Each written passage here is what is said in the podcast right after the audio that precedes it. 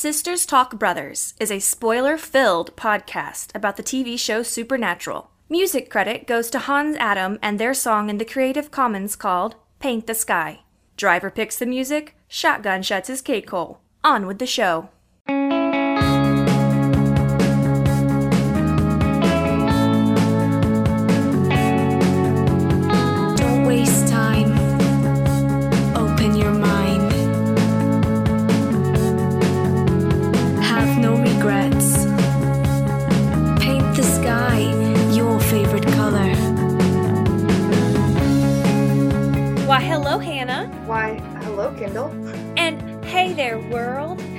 Howdy! Howdy do.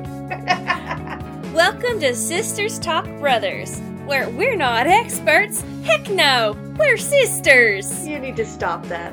Here to discuss those sweet, sweet boys, family style. Please, please stop. Oh, come on. Don't you think this accent is lovely? oh, it's it's darling. It's super darling. You know, whenever I was waiting tables, especially if there were dudes at the table, I would throw on just the sweetest southern drawl I could possibly do. Because who doesn't want to tip a sweet southern girl just a little bit extra money? I mean, I mean, if it works, it works. I don't think it ever worked. I think I was just a terrible server. I, I never I never ventured into that line of work because I know myself too well. I would I would not do good as a server. I usually recommend everybody wait tables at least once in their life because you get treated like so much shit. And I just don't think you can be a shitty person after being treated that way. It just gives you a whole new perspective on jobs in the world. Mhm. And whenever something goes wrong, you can say, you know what? It's not that person's fault. I know how this goes. I'm gonna be calm and relax. But you, you don't have to worry about because you are already just so sympathetic and empathetic with everybody around you. Uh, yeah, I don't think there's ever been a time where I got upset at a, a waitress or a restaurant for something like th- there's a hair or something. I'll just pick it out. I'll scoop away that section of food and just eat the rest. I'm like, I don't, I don't need to bother them with that. I, I know it's, I know it's rough. I could get salmonella, but I just don't want to make anybody else unhappy. yeah. It's like, well, I, I said no onion, but I can just pick it off. It's not a big deal. I said no peanuts, but you know what? I can just go to the hospital. It's alright. I'm not allergic. I was being hyperbolic. Play with me, Hannah. Eh, Now you though, you you tell you tell people that you're allergic to mayonnaise just because you find it disgusting. It's so disgusting. And when you tell people no mayonnaise, they think "Mm, it's not a big deal. Everybody, in some manner or another, enjoys mayonnaise. So if we forget the mayonnaise and BD, what else? Like, no! Fucking BD! Very, very BD! So much BD! I I'm a fan, but whatever. Uh, well, okay. You're not a true millennial, I guess. but we're not here to talk about that, Hannah. We're not. We're not. We're here to discuss something lighthearted and happy. Before we dive into this rough, rough episode. Tell me, Hannah, Yes. who gives you them sweet kisses? My Gaby baby. Your Gaby baby. Yes, my sweet little boy, Gabriel. I said we were discussing sweet, sweet boys today, did I not? He is well, he's a mutt. I'm told he had many fathers. Um, he he looks His kind mama of was like thirsty. Ew. um, he uh he looks like a long-haired black lab. He's kind of got like Mhm. wavy hair, like his ears and tail are long and wavy, and So he's pretty. gorgeous, like all black. Um, there's some brown around his knees. I don't know what what would be knees on the hind legs. Um, he is named Gabriel off of the archangel trickster Loki from Supernatural. I was low key hoping you were gonna say you named him Gabriel because of some other source material just for the irony of the fact that we're doing a show. Well, well, to be honest, Let's be honest. back when I thought of, you know, hey, when I have kids one day, Gabriel was a name that I had decided on if if I ever had a boy. It was Joshua Gabriel Mm-hmm. is what I had decided on. And and then I was really big into supernatural and I got a dog and still Gabriel. I mean, my favorite angel is Castiel, but A little too on the nose. a little too on the nose, you know, and I probably would have felt weird about calling my dog Cass. But Yeah. Gabe is my sweet little baby boy, my little Gaby baby. So, Kendall, tell me about the sweet joy in your life besides your wife. My baby girl. I never thought I'd have a baby girl. In fact, when my wife and I were simply dating, she wanted to get a dog, and I said, No way, Jose. Dogs are so much work and responsibility, and they're all in your face all the time, mm-hmm. and you have to take them for walks, and it's so much work, and I just blah blah. Yeah, I used to think I could have kids. However, when we were apart, because I believe I mentioned last episode the whole duty versus love. Yeah, we broke up for a while because of duty versus love. While we were a broken, she went and adopted a dog. And we got back together, and I said, okay, well, I'm not gonna make you give up your dog. I'm awful, but I'm not that much of a bitch. and I stayed with her and I got to know her dog, and for a while it was a very clear she is your dog and I am the stepmom. But then my wife, she had to go away for a little while, do work and stuff, and I'd be home alone with this dog. And I can't be mean to a living animal. That's that's just mean. So I would give the dog love and I would take her for walks and I would let her run and I would tell the people, don't be mean to my dog. She's a sweetheart. And slowly but surely she became my dog. The first dog I think I have ever actually genuinely loved. And she has all black fur, but that's starting to go white now because she's getting older. And she has crystal blue eyes. And she is some sort of husky mix because she got rescued out of a field somewhere and nobody knows exactly how old she is. And when my wife found her, she named her Xena because my wife is obsessed with Xena like a good lesbian should be.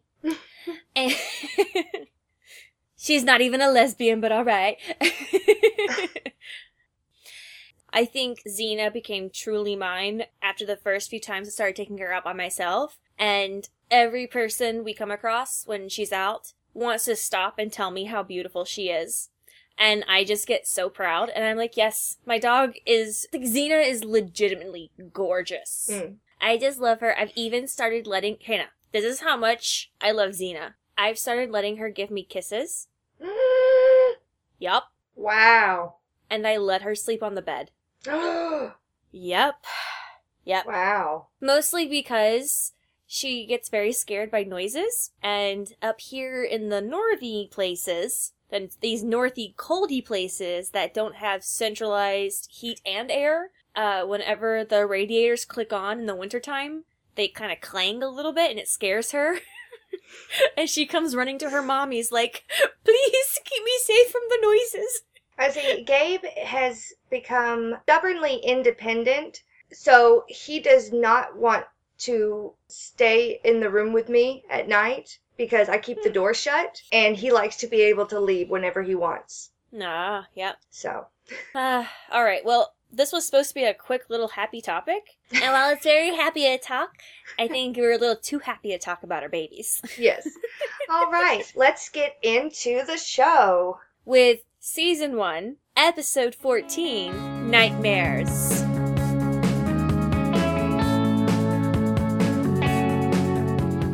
We get our first previously on with actual relevant. Hallelujah!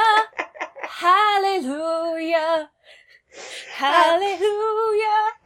Hallelujah!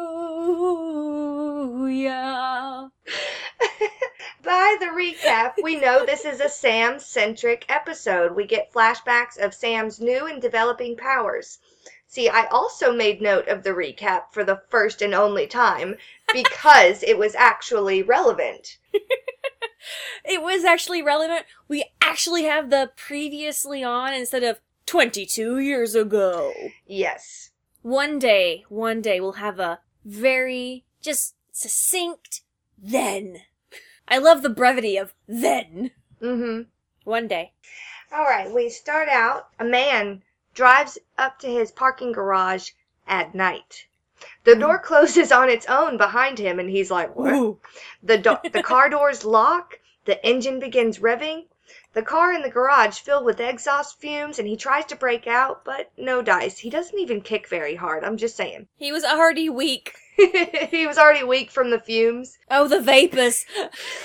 Um, he dies, and we cut to Sam waking up. But I mean, it, to me, it didn't really look like he was waking up. It looked like he was just like laying there with his eyes open, having this vision. yeah, yeah, I did wonder if maybe the nighttime visions are starting to hurt a little, so he was already kind of waking up. They Mhm. filmed that weird. yeah. I think that's a them choice, not a our problem. He freaks out and wakes up Dean, and they immediately get on the road.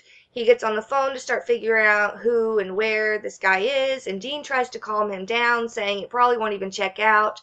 Um, but they arrive in Saginaw, Michigan, which is a real place, Mm-hmm. just in time to see a body being carried away from the house. I love that Dean goes along anyway without much of an explanation. I was talking about this last episode, though, wasn't I? Where Mm-hmm. Sam doesn't put up a lot of a fight as like he's saying, see Dean, like we can just trust each other and go along. And so here Dean is saying like, okay, I'm trusting you. We're going. It's weird, but we're going. As to the man in the car, this is why you carry those little glass shattering hammers in your car. Yes. Just for, I mean, typically it's for when your car goes underwater, but also for moments like these. Yeah, you never know. You don't ever know. You never Never know when you'll get trapped in your car. I mean, I, I would not be able to break one of those windows. like just slamming my elbow in it. I would break my elbow. Oh, ow. Okay, I would not use my elbow. I would definitely use my feet. I've never tried, but I feel like at this point in my life, in my 32 years of living, I've never yet shattered glass.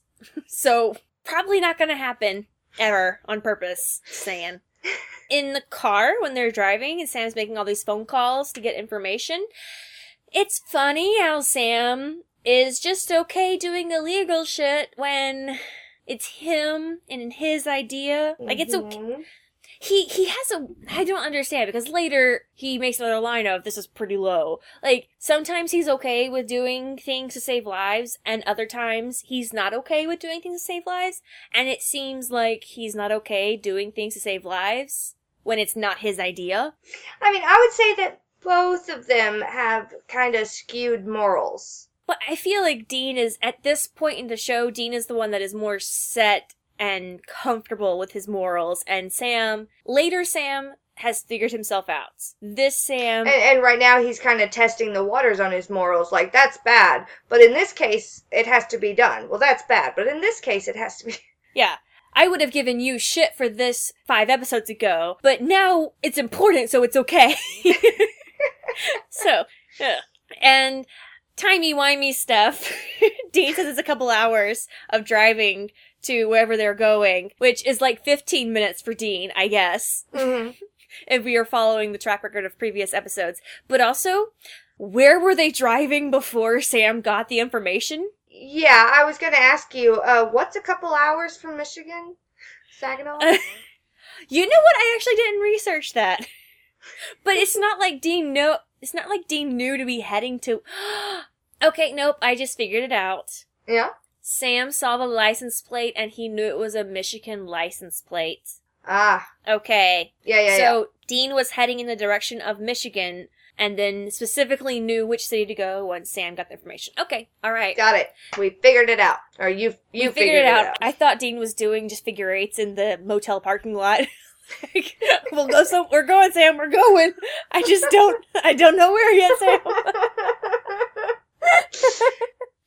we get our latest title card ever at the end once I see the body being brought out. hmm And after they hang around the crime scene with the rest of the rubbernecks, and they learn about the victim and his death from a neighbor. He was apparently an upright, normal guy, went to church and all that hoop de doo. And we learn he went to St. Augustine, Hmm. which you know what that means. At least in the eyes of his neighbors. He committed suicide. He's not going to heaven. Ah, okay. I was like Saint Augustine, Saint Augustine's. That's not the same. He's Catholic, and as far as I know, Catholicism holds that suicide is an unforgiv like I don't understand how there are unforgivable sins, but apparently in the Catholic world, Well, it's like throwing away the gift that God gave you or something. no, I understand that, but anyways, he's going to hell. After they get this information from the neighbor, they step away, and Sam takes a minute to feel guilty because He feels responsible and guilty. feels responsible. What was the point of me having the vision if I couldn't stop it. I was not able to affect any change? hmm Right. Like, what's the point of visions if they're not supposed to warn you so you can stop things, right? Because it, it happened exactly like his dream and exactly when he had it. Exactly. Exactly. they briefly discuss could this be natural instead of supernatural? But again, Sam points out, I'm having fucking premonitions. That's not natural. Yeah, I'm like, Dean, you know better. he was able to predict the time and a place of a person's death. Come on. Come yeah, I mean, obviously. So they need to find a way to talk to this family, and Dean has an idea. I did want to say real quick though. At this point, Dean makes says a line about "you look like shit," Oh, I gotta say, you look like crap. but they didn't put any effort into making Sam look like shit at all. In fact, I had to wonder in this scene if Sam shaved before going to bed because Dean's got some scruff on him, Mm. but Sam is baby smooth. So what is what is Sam's personal timeline in this fucked up timescape we live in in Supernatural?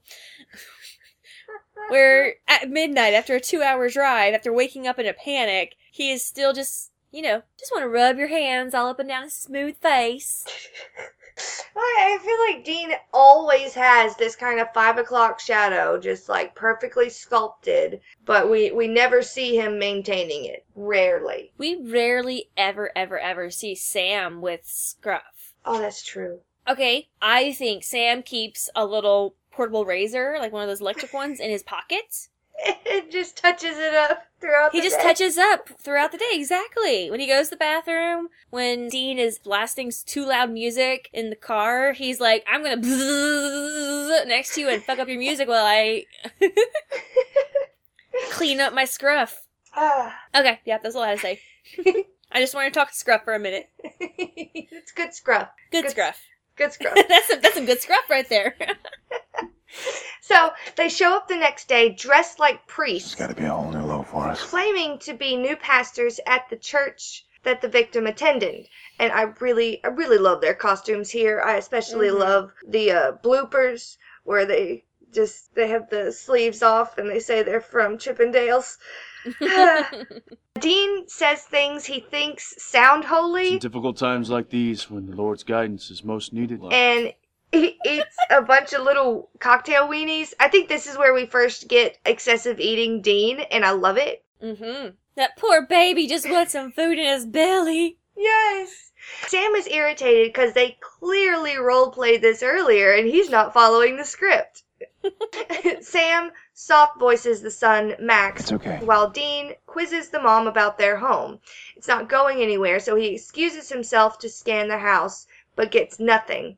The conversation that Sam has with Max to me is unnerving because he looks off when he's like stating the fact, and after every fact he says, he looks Sam dead in the eye, almost like daring to question his story. And it's interesting that he doesn't technically lie. No, and it's just because mm, the way people say that you know you should look someone in the eye when you're wanting to convince them, but he can't look Sam in the eye when he's saying it, Mm-hmm. but he looks at him dead in the eye after each statement, and it was just it made my skin crawl. It was just weird. this actor was very good for the role he was cast. Oh yeah, phenomenal. And also, Dean's gotten a bit higher tech on his EMF meter. What the and- and- fuck is this thing that we never fucking see again? An EMF thermal scanner? Are you kidding me? Infrared thermoscanner. Yes,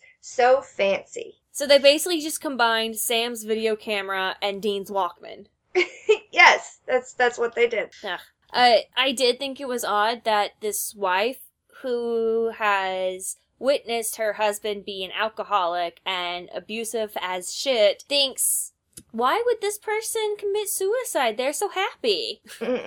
This is normal, right? Like, oh, she has issues. She's a fucked up person. oh yeah. And where did they overnight these priest costumes from? Am- Amazon was still a bookseller at this time. Was Party City a thing? I don't know. I I'm just saying these boys work in mysterious ways. They work in mysterious ways. Every episode is musical with us. It has to be. Back at their motel room, Dean is cleaning his guns. Like all of them, all of his guns. It it. He's taking up both beds, and it's beautiful. it it looks like such a soothing thing for him. Yes. the way he goes about cleaning his guns, it makes me think about me and knitting. Mhm. Like it's something you can do while talking to other people, but it's something that's just so soothing. The repetitive motion. Yeah, it, it really it makes me yearn for the bunker for him because this is it's such a you know this is my space this is my time But he doesn't have his own space. right it's it's just it's just another room another motel and Yeah. like the way he's just so comfortable in this you know relaxing at home activity. It, it makes me want the bunker for him so much. Ugh, I love that episode where we first see that he set up his room as his own and he's so proud he's of nesting! He's nesting! His his first bedroom.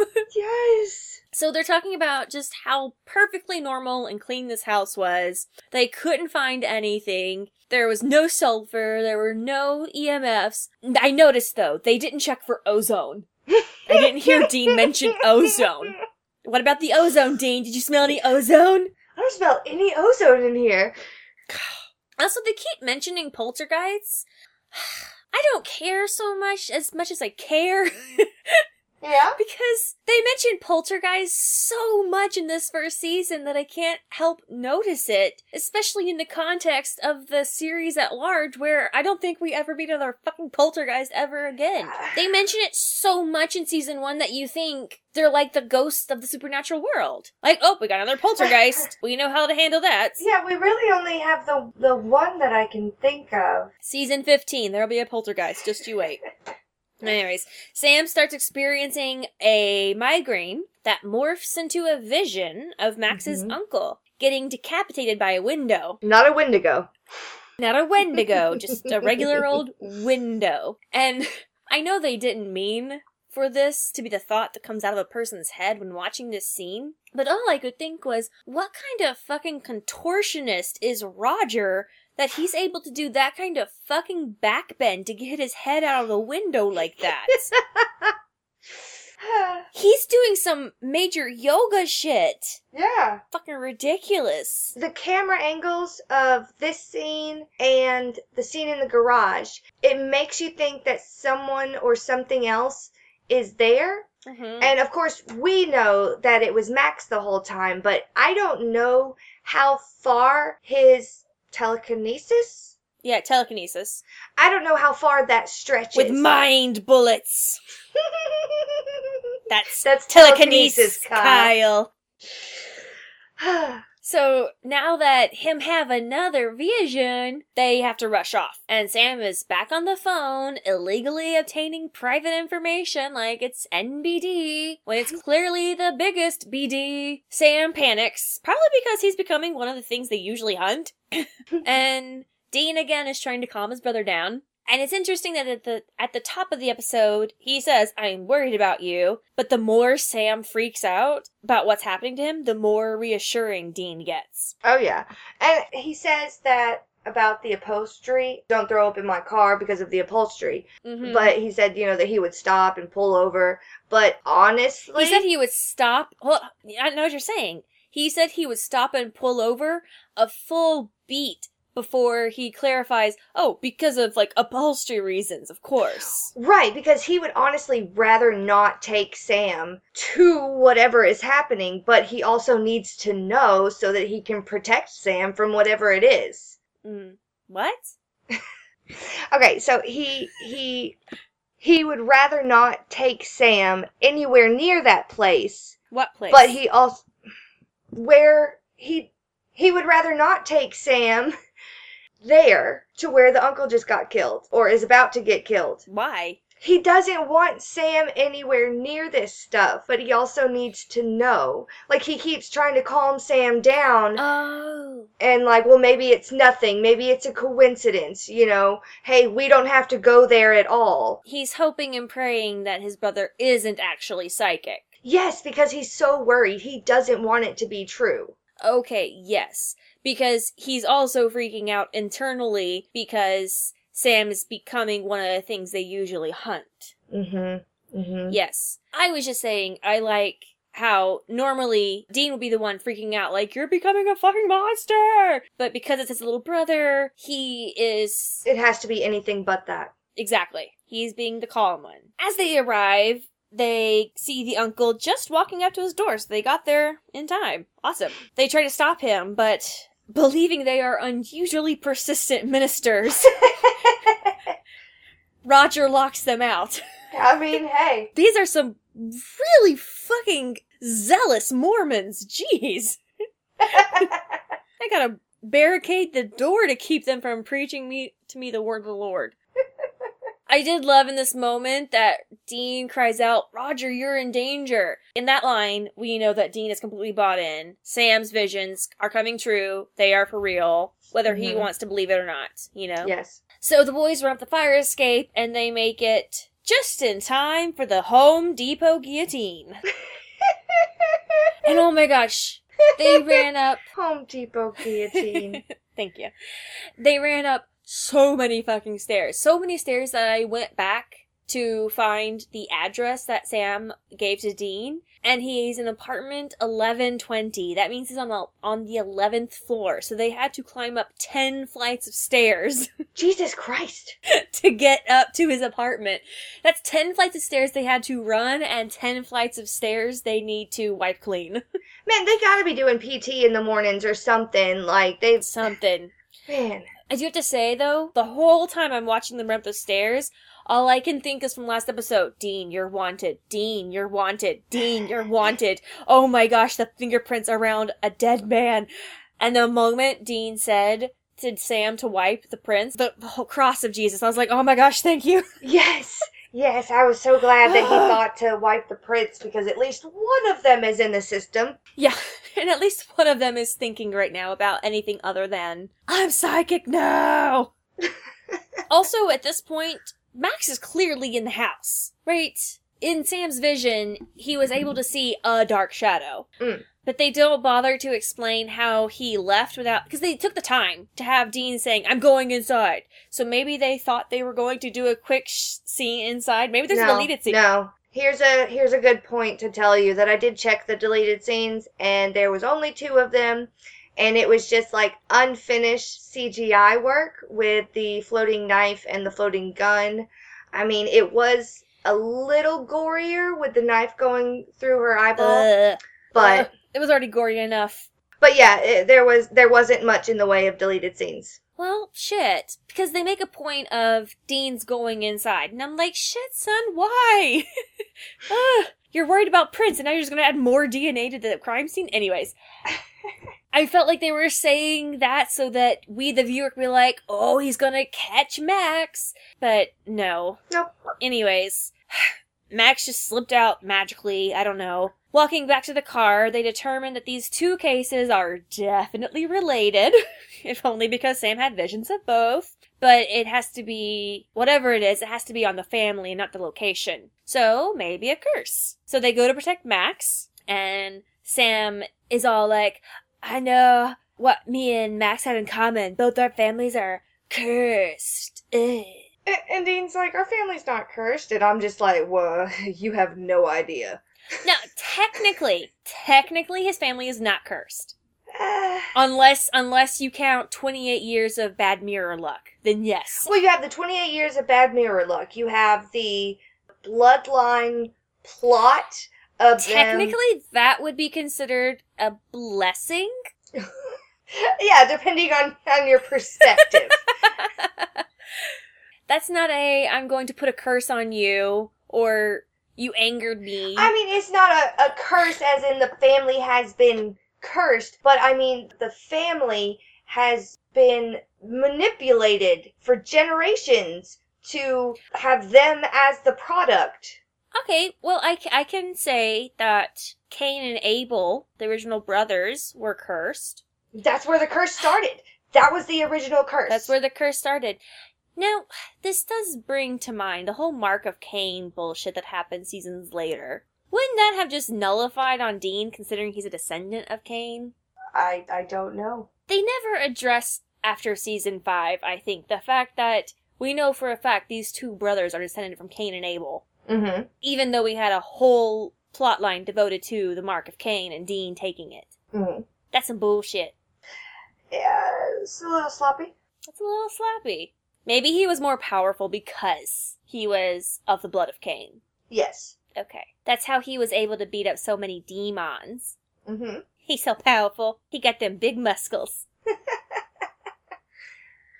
So we get back to Max's, and they're dressed as priests again. Uh, they quiz Max about his childhood, trying to suss out what the curse could be. Max is a little too cookie cutter in his answers, so they go find his old neighborhood. When they're talking to Max, Max gets really bitchy about the casseroles, right? Which, and this upset me. Okay, if we were to believe that Max were actually grieving, I would understand his snark here. I am at my snarkiest when I'm mourning. hmm right? Like, don't even fucking bother talking to me. There is literally nothing you can say that I won't just take offense to. There's nothing you can give me, I would think. Except for a casserole. But, in this instance, he's not grieving, he's just being an asshole about casserole, which is probably the best and sweetest and most thoughtful funeral tradition. Do you know why? Uh, because everyone likes to eat when they're mourning. Because when you are mourning, when you are depressed, hmm do you want to leave your bed to go make food? No, Do you even think about where your food's gonna come from?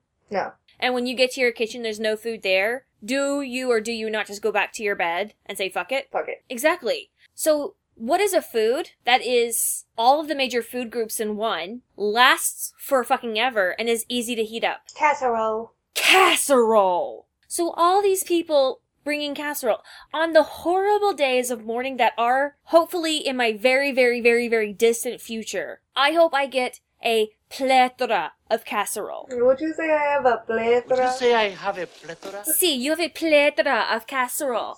I mean, I liked it because there is this awkwardness about funerals sometimes. Like, if you're not as emotionally tied to the deceased as others, then Mm. there's this awkwardness. And it's like, um, thanks for the food. Because there's nothing you can Yeah. do or say. There, there are, everyone is searching for the right words, and it's like, uh, here's a casserole. And that's why I love a casserole, because with a casserole, you don't need to say words. You can say, my condolences, and drop off the food. Don't speak, just eat. Don't speak, just eat my casserole.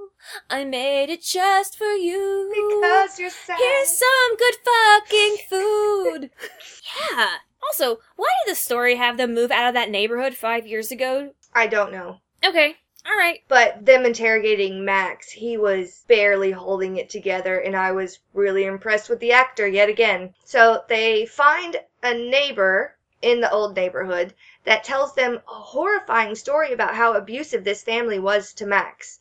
And this man gives them all the hmm. information they need. About this time, Sam gets another migraine that morphs into a vision of Max attacking his mom, now revealed to be his stepmom because she let the abuse happen. So now they know what has been causing the deaths, so it's time to name that monster. That monster. Hannah, Yes, Kindle. our monster this week is child abuse.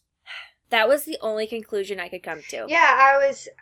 I didn't know how we were gonna. I, I'm glad. Holy shit, I literally just started tearing up a little bit. Yeah. It's it's not a laughing matter at this point. Okay, guys, the show just got serious. Child abuse is a very serious serious issue. Nobody in this episode would have died if this child hadn't been tortured to this point. yes. So, let's talk very briefly about child abuse because this is supposed to be a fun show. All right, by the de- definition by federal law, child abuse is any recent act or failure to act on the part of a parent or caretaker which results in death, serious physical or emotional harm, sexual abuse, or exploitation, or an act or failure to act which presents an imminent risk of serious harm. So even if it looks like they might be hurting a child, Yes. that's that's not fucking okay.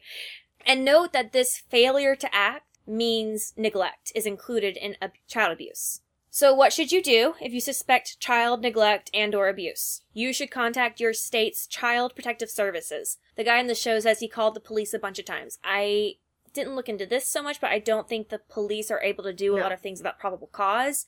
Child protective services can. Protecting children is enough cause for them. To find your state's CPS, you can call 1-800-4-A-CHILD. That's the letter, sorry, the number 4, or numerically 1-800-422-4453. And it should be noted that in some states, you are a mandatory reporter, which means you can be held accountable for saying nothing. So if you have a suspicion, no matter how vague it may be, trust your gut and please, please, please make the report. It's better that we all know the child is safe than living with the what ifs. I do have personal experience. At one school I was working at, one day cops showed up and somebody at our school had made a mandatory report because as a teacher you are Mhm. a mandatory reporter. And I don't know what came of it.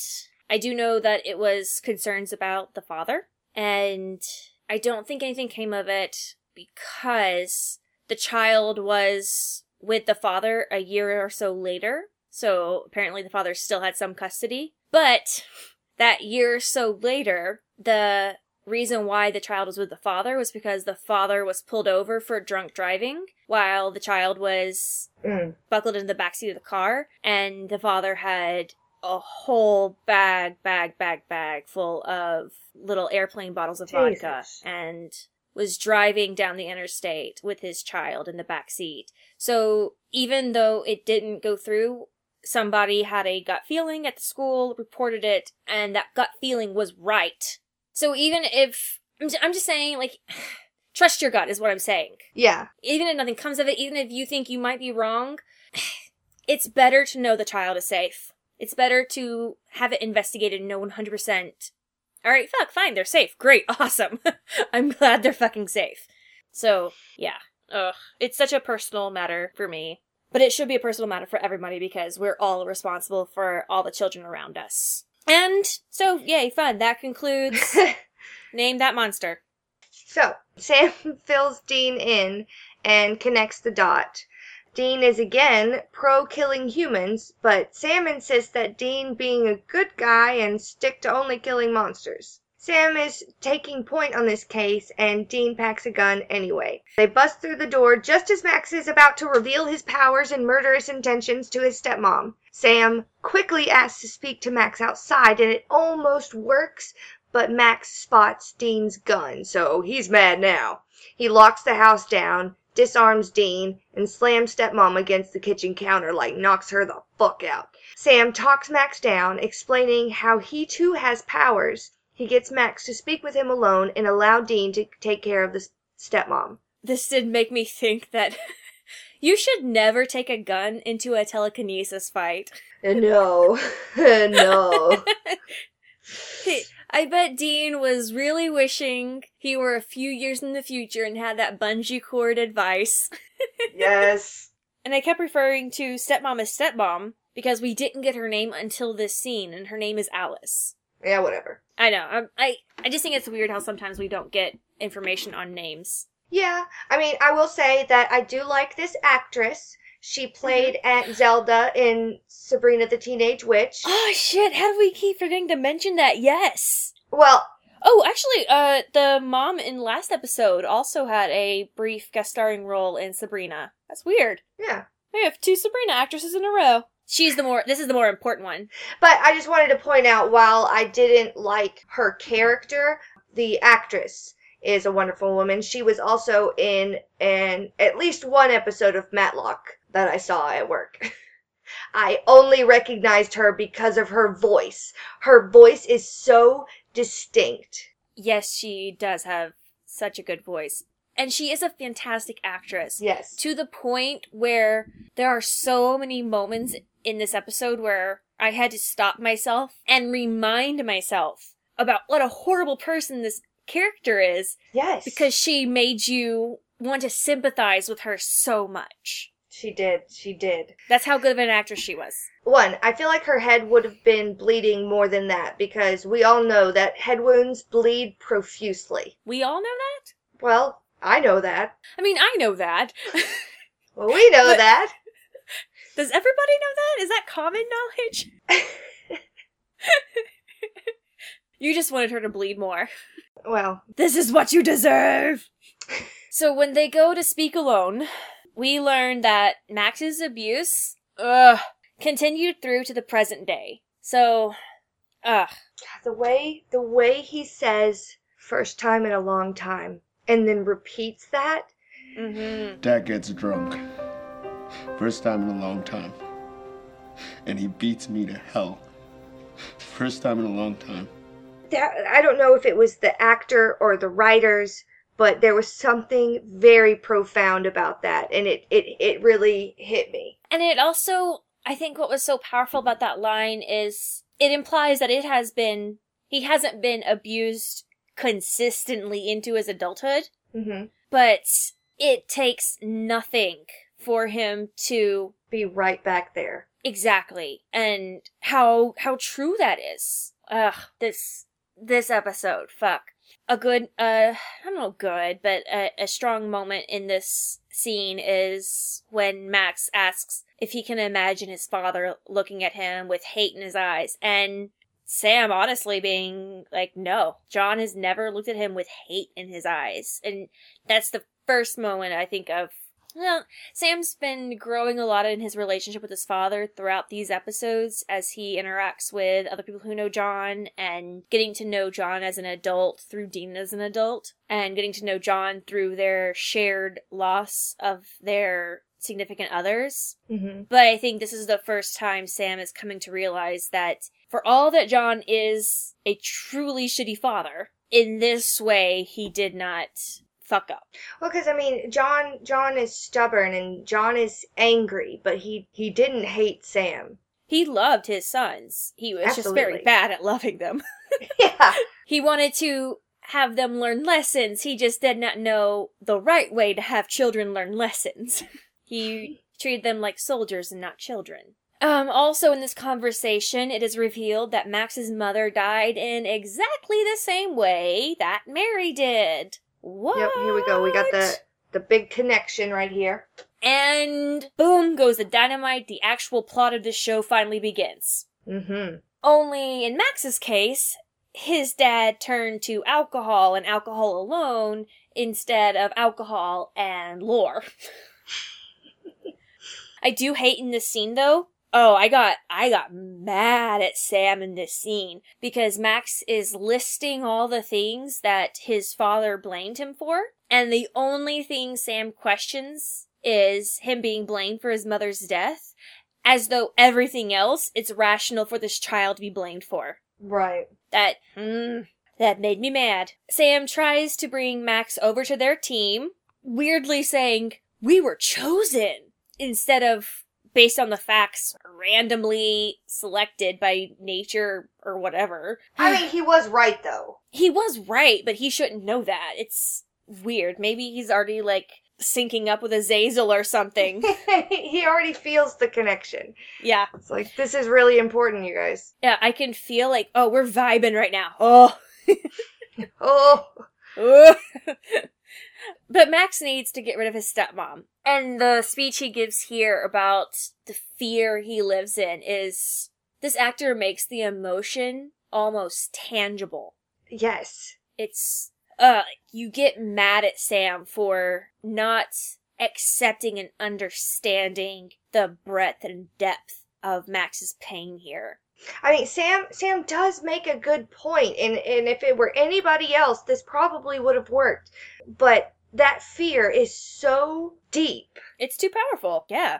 It's too ingrained. he cannot simply just walk away from this. He can't. One does not simply walk into Mordor, okay? Exactly. Because I mean, he's what? What does he expect that they're just gonna, you know, adopt Max and go on the road together and find the thing that killed both their moms? No, because life on the road is is not even enough for Sam and Dean to cope with their traumas. And so it would be nowhere near the ballpark in helping Max. I do think that was Sam's plan, though, that they just adopt Max. Just based off the evidence of everybody else they adopt along the way of the show. but Max needs to get rid of his stepmom. So, since Sam is not cooperating, he locks Sam inside a closet before heading upstairs to Alice and Dean. Dean bravely puts himself in front of the woman and he gets shot for it, and boom! This is the second time Sam sees his brother die. Yes, the the first being his dark double. Yes, his dark double. We cut back to Sam and we see that this was actually just a really fast vision, so lucky. Recalling back to the first time I watched this series, though, I do think this was a moment I was like, shit, they just did that. In his panic, Sam's powers become stronger and he uses them to free himself from the locked closet. Sam activated a new power. Demon powers activate! Power of panic! Yip yip. He dashes to where everyone is, banging the door open just as the gun would bang. Yeah, it's a wonder that Max didn't pull the trigger on reflex just when the door bursted open. Seriously, I thought Dean was dead anyways. Even on the rewatch, I was like, uh, maybe I forgot a resurrection of Dean because, man, he is able to soft voice one last time. It's okay. Only the effect isn't what he wanted. And bye bye, Max. Yeah. It's interesting how an episode that begins with a faked suicide ends, Ends with a real one. real suicide, yeah. Yeah. I I mean, it sucks because we know what he went through and why he went through it. hmm He deserved healing, not death. I mean, he he deserved better, but as far as like, you know, this is a supernatural show about these two brothers. It's not about Max, so that was the only way they could work it out was for him to kill himself, and that's sad. They let the other demon kids live, though. eh. I mean, to a certain extent. I just I wish there had been another way to resolve that, but I understand narratively why they did that. They needed to leave the string dangling a little while longer. They couldn't give Sam all the answers right away. Right. Yeah. So narratively, they had to cut off this potential lead and just leave him wondering. As we'll see in the next section. Okay, so the stepmother explains what happened to the cops. She is sad, but no one watching feels all that bad. I mean, you almost feel sorry for her, but then, like you said, you know, you remember she was real shitty. She has that line of, I've lost everyone. And the only way I can feel sympathy for her is if I extend the abuse to her Mm. and think that she was in an abusive relationship. I that's the only way I can think about it is that she didn't stand up and say anything because she was also afraid. Right. But that still doesn't. And it's still shitty because like as an adult, it is your job to protect children. That's what I'm saying. She still was a shitty mother. Yes. Or just a shitty adult to this child.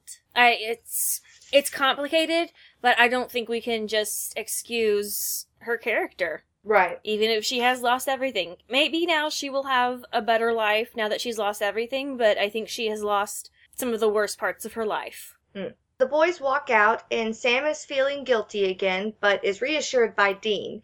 He realizes just how lucky he is that blah blah blah. Blah, blah, blah. He really he yeah He relieves. he realized He relieves himself right in front of Dean. I mean, I knew he was doing better without the Ew, diapers, but ew, jeez. ew, ew.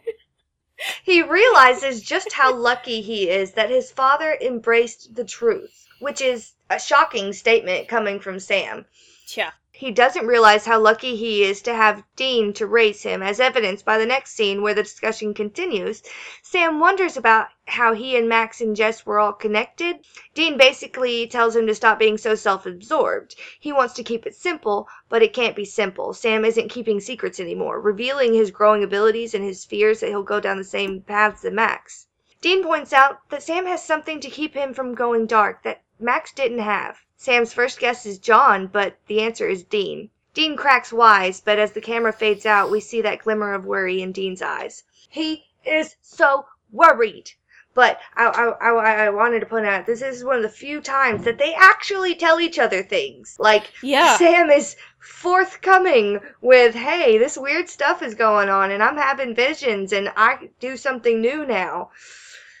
And I love that there is some subtle foreshadowing here because Sam honestly doesn't go down the same dark path as Max because of Dean. Yes. He starts to, but that's only because Dean was Dean was in hell dead. for a year. yeah. I mean, Dean was dead. I mean, he he didn't really. So it's it's a good scene here in that Sam's fears for all that we're watching going, Sam, you weren't like you were abused in the terms of like neglect, but you weren't abused to the same extent that he was, not to undermine the abuse you went through. But you obviously don't have the same history or mental state as Max, so you're not going down that path. Right. And turns out Sam's fears were valid because without Dean and with those temptations of power in his path, he did end up going a little dark. yes, he did. And I I loved a lot of what Dean was going through in this scene because again, he's still trying to be supportive. He's trying to be reassuring. Does give this line where he says, "I'm sure it won't happen again." He says he's sure, but he's not. well, but it made me feel squicky, kind of like it was a very accept the sinner and not the sin kind of line. hmm Where this is something that's perfectly natural happening to Sam, but at this point in the series, with her black and white view, what's happening to Sam is evil in their eyes, you know? In Dean's eyes, in Dean's eyes, especially, but in Sam's eyes too, Sam's freaking the fuck out. he's like, "I'm gonna go dark side just like Max did because we both have the same powers, but not Mhm. exactly the same." And that line of I'm sure it won't happen again, I just, it's wishful thinking. it hurt my soul a little bit though because just I don't know. It's I mean, Sam has, doesn't have any control over whether or not it'll happen again. yeah, it's it's a useless platitude and it's just going to make Sam feel more guilty when it does happen again. Yeah. You know? I think if I were Dean and you were Sam, my reassurance would be, well, if it happens again, I will be here. Yeah. And I'd be like, no, you totally are worried. I can see it all over your fucking face. You are just as scared as I am. Well, of course I'm scared, but I'm going to be there for you and we are going to make it because there's nothing we can't overcome. Okay? Family style. family style. Uh, real quick though, real quick. Mm. The cops ask about that gun. You know, Dean's purdy gun with a white handle. Mhm. So they have it now, right? E- yep. But I feel like we see that gun in the future. The one with the white handle. He gets another Desert Eagle. Or do they break into the station before leaving town to get it back? Man, Dean is so sentimental. I'm sure he did break in and get his gun back. I can't leave my gun. I can't leave my car. I can't leave my shoes. I can't, can't leave my brother. Yes!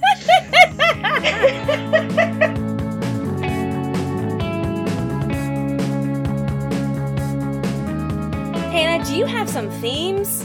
I have themes. Give me one theme. Dean worrying about Sam. Ugh, his baby brother in trouble. This is gonna be a huge theme for at least the four coming seasons when Sam is possessed by Gladriel, was it? And when Sam is recovering when Sam is Gadreel. soulless. It's Gadreel. Gadreel. Gadreel. When Sam is soulless and he's gonna worry about his brother when is Ruby, Ruby, Ruby, Ruby. Ah. Yes. Well that's in the next four seasons. Oh, I fucking love Ruby. Alright, yes. He's gonna worry about Sam a lot. Mm-hmm. This is a little one, but costumes! Two episodes in a row! What the fuck? Yay! Two episodes of costumes. I really like this costume. I mostly like this costume because of the blooper where they say they're from Chippendales. like, Yes, I think this costuming is famous for two reasons. One, the Chippendale, and two, I think it's the first time we see them being ridiculous Mm. and all out in their costuming. Yeah, yeah, yeah. I mean, in the future, we'll see them go undercover as yoga instructors and lunch ladies. So, Hell yeah. I, I like this because I think this is where the priest AUs start. Real cool. Say that one more time. Real cool. Priest AU. priest you. AU. Alternate oh. universe. Oh. Fan fiction. Sorry, my brain, my brain was hearing it as one word, priest you, Priest AU? like it was a French word, priest you. I was like, Hannah, you've been using the subtitles a little too much lately. Uh, yes, the priest alternate universes. Okay, so I give my wife so much shit for her Xena AU fanfic mhm. because Xena fanfic is crazy with their AU. They take their AU to the extremes. But when it comes to my supernatural fanfiction, I almost exclusively read AUs. Because I feel like setting it in the canon world of the series is too hard because it's still developing. Mm. And it seems like every season they make it harder and harder and harder for Dean to come out as bisexual. I read a college AU with Dean, and he was listening to a radio show hosted by Angel. Oh, with his deep voice. Yes, it, it was a good AU. I would recommend anything by Rise of the Fallen One. She's so good. The monster definition. This is the second time we've seen what constitutes a monster being questioned, Mm-hmm. and it's a perception of theirs that we will see more slowly and slowly. And I love how slowly it happens. That by the time you're in season 10 and they're all chummy with Crowley, you're like, of course, it's fucking Crowley. Like, Yeah. why wouldn't you? But at this point, Sam even having anything supernatural, they're like, no! Yeah, I like that our quote unquote bad guy isn't really a. He has powers, but he's not a monster as we've been established to believe. Mhm. And his reasons are more complicated than most monsters we come across. And we're going to meet monsters who are also complicated and don't deserve to be just killed outright. Out, outright. Outright. Outright. And we're gonna meet some humans who do deserve to be killed outright. Outright. Yeah. I think I think Roger and whatever the name of the daddy was deserve to be killed outright. Yeah. Sam using soft voice. I do love that pretty much every episode I get to use my Sam soft voice drop. yes. And uh, psychic things is a big theme in the earlier seasons. Yes. We're going to get more and more of them. I I think that kind of dovetails into the theme I identified of demon kids. Yeah, yeah, yeah, yeah. Sam's a demon child and Max is a demon child and we'll meet more demon children as we come along. Watching your brother die, Mm, huge old theme in this huge show. theme. Using the word freak is a theme. Our rock star aliases are a theme. Even though they're priests, they can still be named after people from Kiss, of course. Sam and Dean as potential homeowners. I don't know if that's a theme so much going forward, but it wasn't a couple episodes they were approached as potential homeowners, and then in this episode, Yeah, they're homeowners. We'll see. We'll see. we'll see. And then this is a theme I didn't really notice until this episode, but families. Yes. Almost always, the episode resolves around the supernatural happening to a family. Asylum and Phantom Traveler were the only ones looking back that didn't center on at least one family. Yeah. I I think I said in our first episode that family is the heart of this show. Mm-hmm. I guess I just, even in the first episode or second episode, I said I appreciated how this is a show that starts with family and they continue the family, but I think I didn't realize just how persistent each episode was going to be about revolving around at least one family. Mhm. It's rarely the supernatural is happening to the single person living in the apartment on 34 West Street, you know?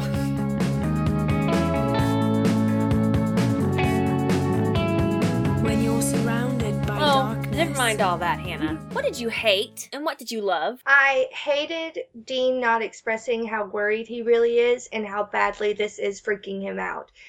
He is so scared. Hmm. And I, I wish, I mean, I know we can tell, but I wish he could have expressed it. Do you think it would help Sam to know how scared Dean is? I do, I do, because Sam is worried and Sam is freaking out and he keeps turning to Dean and wanting reciprocation on that. And, and Dean is just brushing it aside like, oh, it's nothing. It's not going to be anything. It's not going to pan out. It's not going to happen again. Like just in complete denial. And I, I feel like Sam deserves more support in this because he is also scared. I agree to a certain extent hmm that it's good to know that your fears are being validated.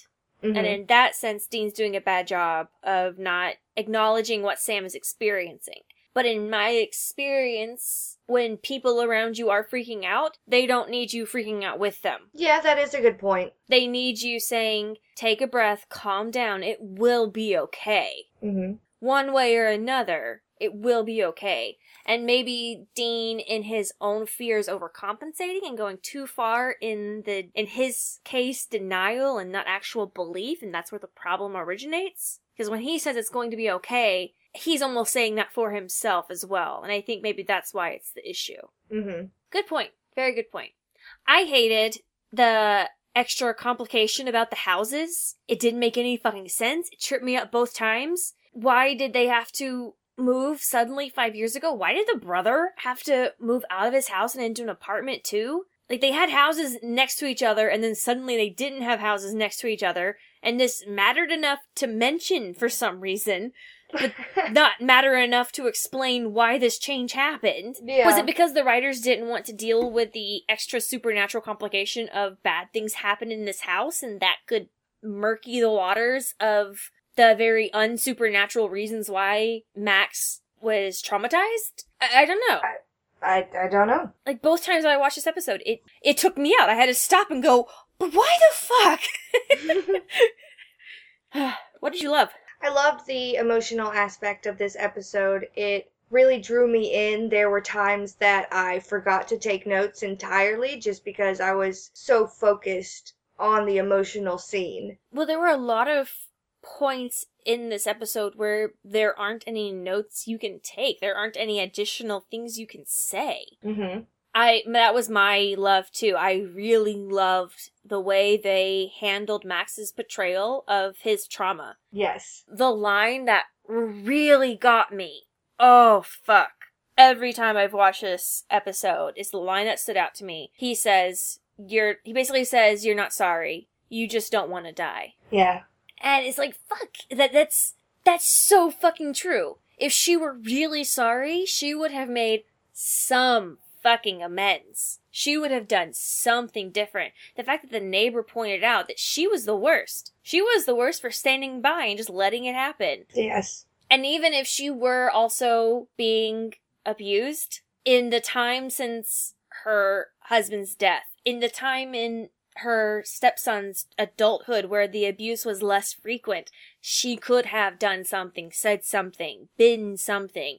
So when she says at the last second when a knife is next to her eyeball, I'm sorry.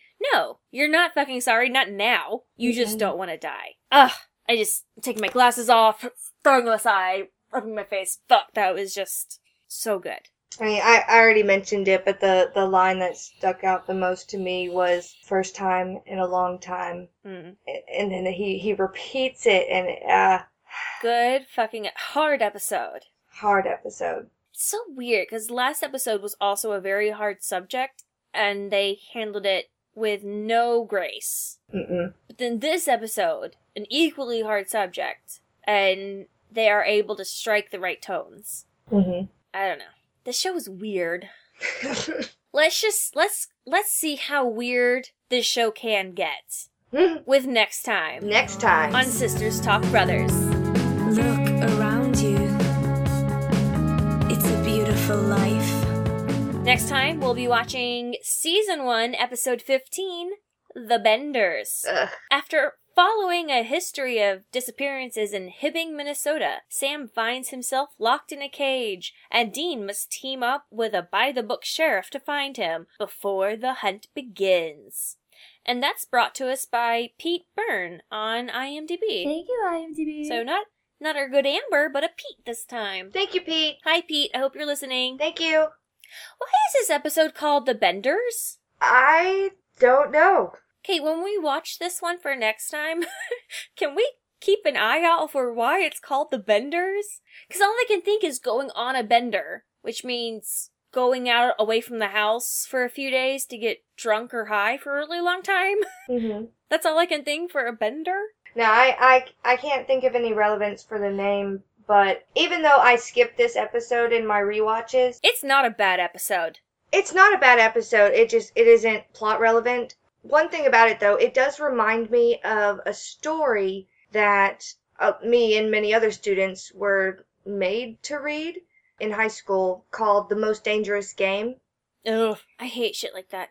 and it was about a man who he would like take in these castaways on his island Mhm. and like give them a nice room and feed them and all this and then hunt them because he had hunted lions and bears oh my Yeah. and no, I hate shit like I and I will enjoy this episode because I do like the themes that come up in this episode, but I Mhm. hate shit like this. I've said it before, I'll say it again.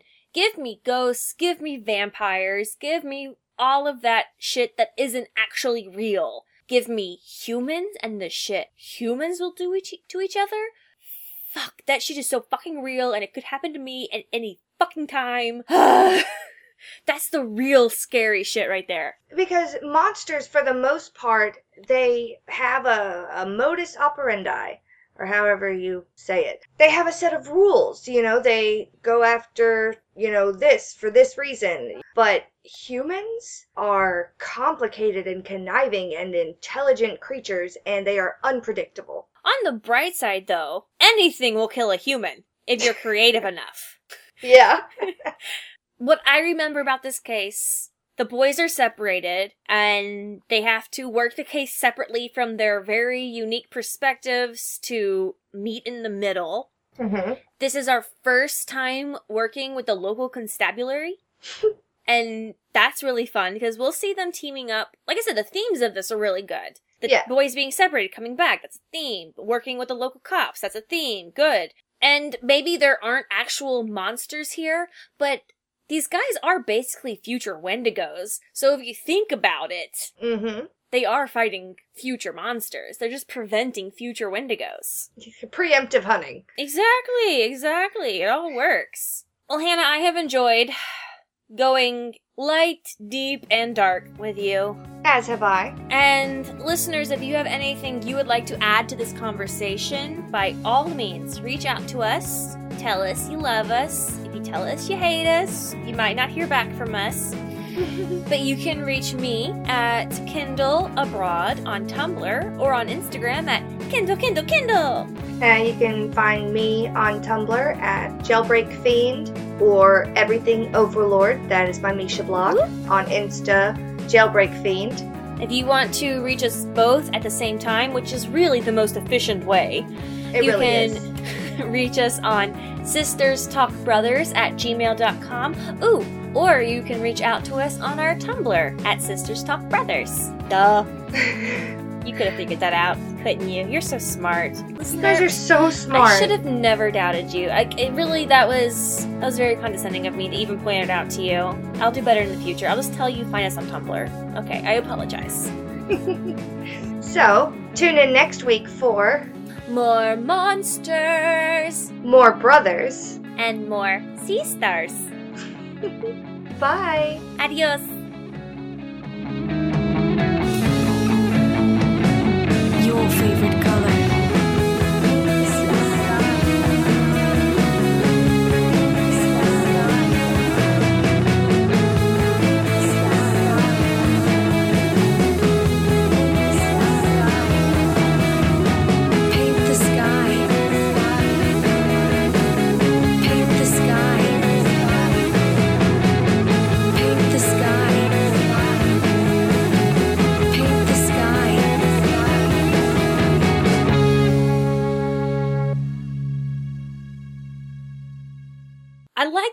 Kyle, but not as much. I like the name Ryan, but not as much. But you combine the two into Kyan. I love the name Kyan, and you and Mom made so much fun of me.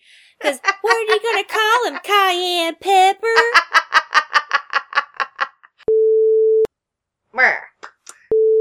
Well, speaking of name combinations, um, another name I had had in mind was uh, Keithan because I liked the name Keith and I liked the name Ethan, and Mom really liked the combination of Keithan. Oh yeah, Mom likes every name you make. It's alright, you're so good at names.